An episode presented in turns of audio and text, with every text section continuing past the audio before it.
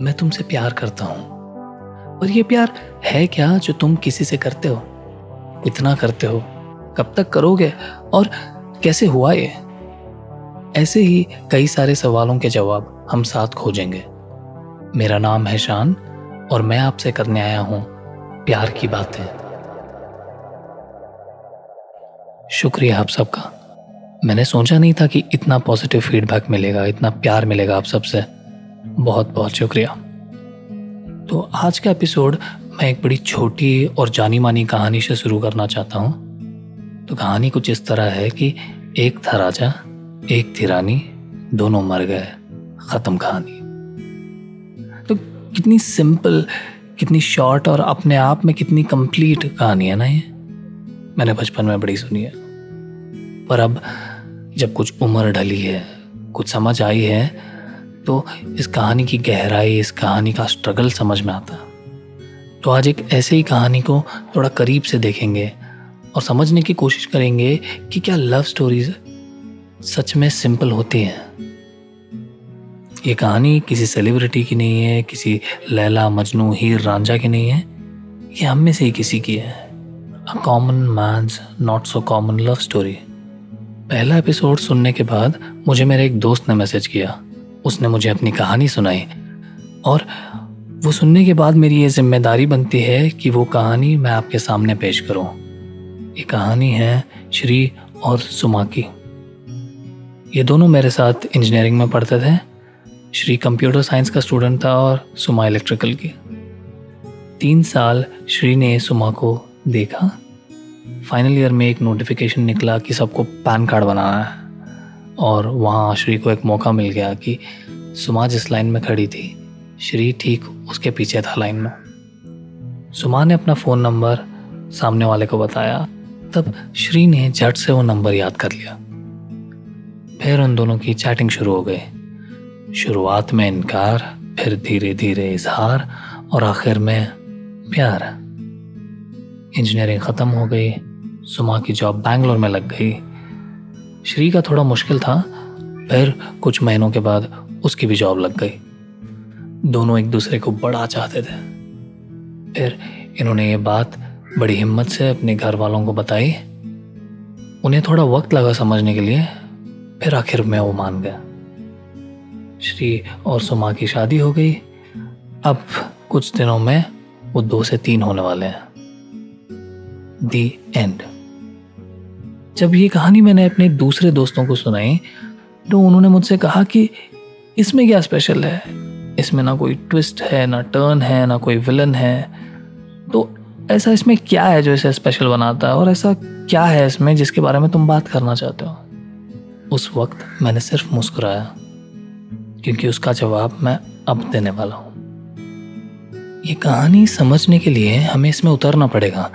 हमें इस कहानी को ऐसे देखना होगा जैसे कि हम श्री हैं, हम सुमा हैं। तब इसकी गहराई समझ में आएगी। श्री और सुमा का पहला मोमेंट तीन साल बाद आया। कैन यू इमेजिन कि आप किसी के एफ़ सी रेस्टोरेंट किसी आइसक्रीम पार्लर या वो चीज़ जो आपको सबसे ज़्यादा पसंद है, आप उसके सामने खड़े हो तीन साल तक।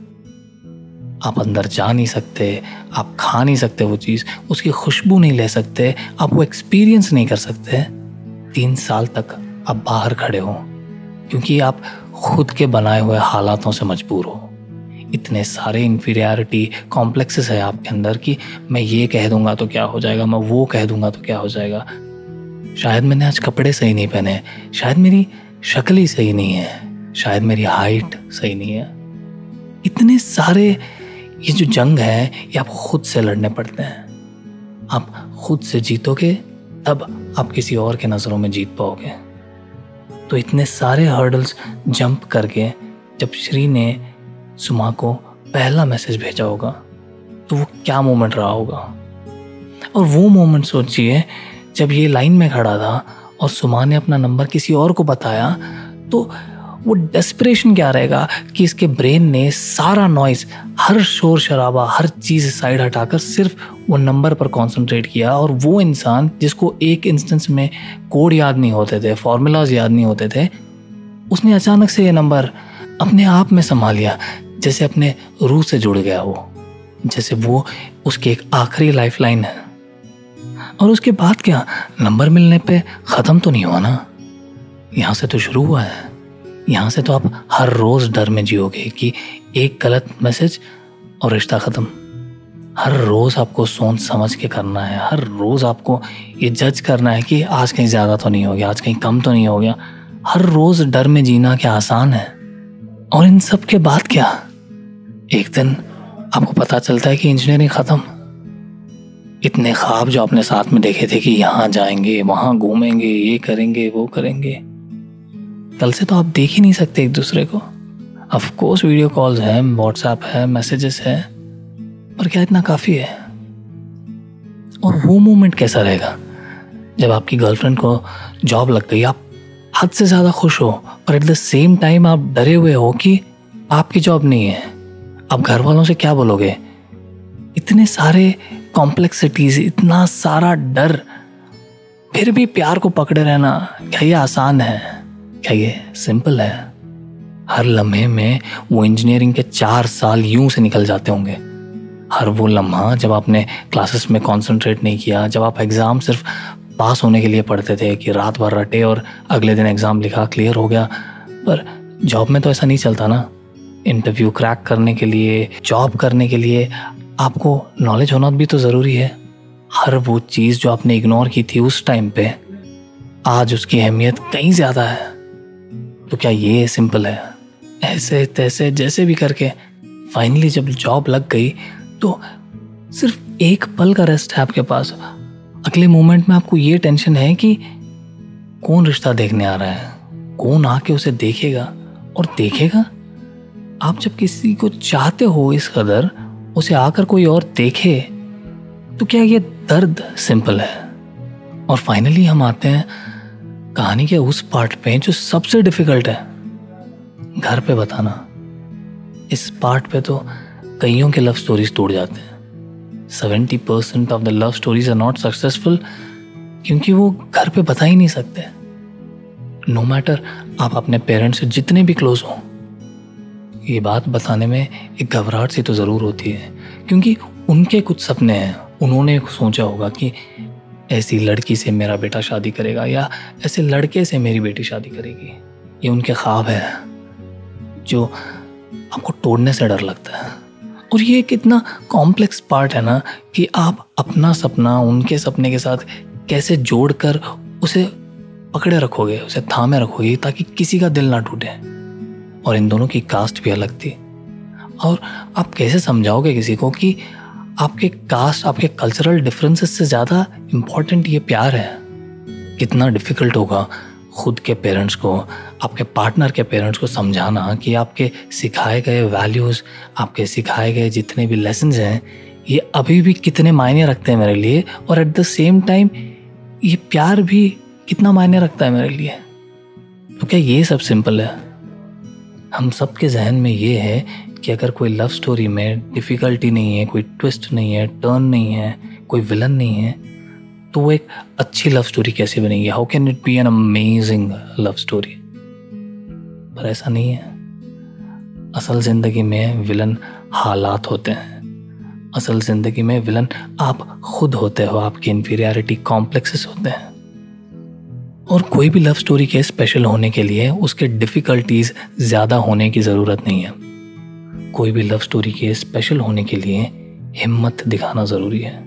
ये जो छोटी छोटी बातों में आप हिम्मत दिखाते हो, ये जो सैक्रिफाइस आप करते हो, जो सामने वाले को दिखता भी नहीं है, ये हिम्मत, ये सैक्रिफाइस जो श्री ने सुमा के लिए किया है और न जाने कितने लोगों ने अपने गर्लफ्रेंड्स के लिए किया है, ये हर चीज़ आसान नहीं है। सोच सकते हो आप कितना डिफ़िकल्ट है ये कहना कि मॉम डैड मैं आपसे अभी भी उतना ही प्यार करता हूँ जितना मैं हमेशा से करते आया हूँ पर एट द सेम टाइम मैं इस लड़की से या फिर इस लड़के से उतना ही प्यार करता हूँ। और आपने जो ये ज़िंदगी दी है मुझे, ये जो सिखाया है मुझे, इसकी वैल्यू है मेरे जहन में। और मैं इसे ऐसे ही जाने नहीं दूँगा। हर प्यार की एक जंग है, जो जीतने पर भी स्पेशल है और ना जीतने पर भी स्पेशल है।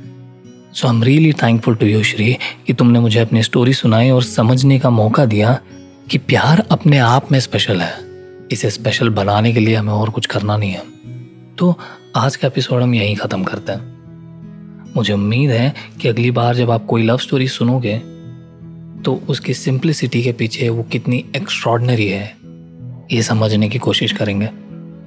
ओलो कोहिलो का एक कोट है, उसमें ये कहते हैं कि the simple things are also the most extraordinary things and only the wise can see them end quote तो इस बार हमने बात की उन लव स्टोरीज के बारे में जो सक्सेसफुल है। अगली बार हम उन लव स्टोरीज के बारे में बात करेंगे, जो इनफाइनाइट हो गई इमोटल हो गई, या फिर अमर हो गई। तो जाते जाते मैं एक छोटी सी नज़म है जो मैंने लिखी है, ये सुनाना चाहता हूँ आपको। ये नज़म उन लोगों के लिए डेडिकेटेड है जो अपने हालात, अपने जज्बात, जो अपना दर्द है, जो कभी किसी को बताते नहीं हैं। कि पूछना कभी दिल से तो हम भी बताएँगे बड़ी फुर्सत में कि क्या हाल है। पूछना कभी ऐसे, जैसे जानना है तुमको तो हम भी बताएँगे बड़ी फुर्सत में कि क्या हाल है। यूँ ही पूछते हो तुम तो यूँ ही हम भी कह देते हैं कि ठीक है, पर पूछना कभी तो बताएँगे तुम्हें इस मुस्कान के नीचे क्या जलजला छुपाए बैठे हैं। टुकड़े हो गए दिल के। समेटा टुकड़ों को बनाने की कोशिश की जैसा वो था। तो कुछ हिस्से कम निकले।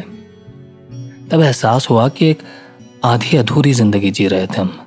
एक झूठी मुस्कान ओढ़े घूम रहे थे हम, ताकि कोई तुम पे उंगली ना उठाए ताकि कोई तुमसे ना पूछे कि तुमने क्या कर दिया कि वो उदास है। तो पूछना कभी तो बताएँगे तुम्हें कि बाज़ार में कहा अपनी रूह बेच के एक झूठी मुस्कान खरीद के लाए हैं ताकि कोई तुम पे उंगली ना उठाए? बड़े दिनों से लग रहा था कि मुझमें मुझसा ना रहा अब कुछ। तो झाँक के देखा अंदर तो दीमक सा कुछ लगा था और बड़े छोटे छोटे हिस्सों में खाया जा रहा था। और जानबूझ के इस तरह कि जब देखो तो सब ठीक, पर छू लो तो सब खोखला। खैर, तुम पूछते नहीं हो तो बताते नहीं है, पर पूछना कभी। शुक्रिया। पॉडकास्ट बनाने की ये मेरी पहली कोशिश है तो इस वक्त आपका फीडबैक मेरे लिए सबसे कीमती है। तो मुझसे बातें कीजिए, मेरा इंस्टाग्राम हैंडल है शान से बातें। लिंक मैंने डिस्क्रिप्शन में डाल दिए हैं। तो इंतज़ार करिए, मैं जल्दी मिलूँगा आपसे, क्योंकि और बहुत करनी है आपसे। प्यार की बातें।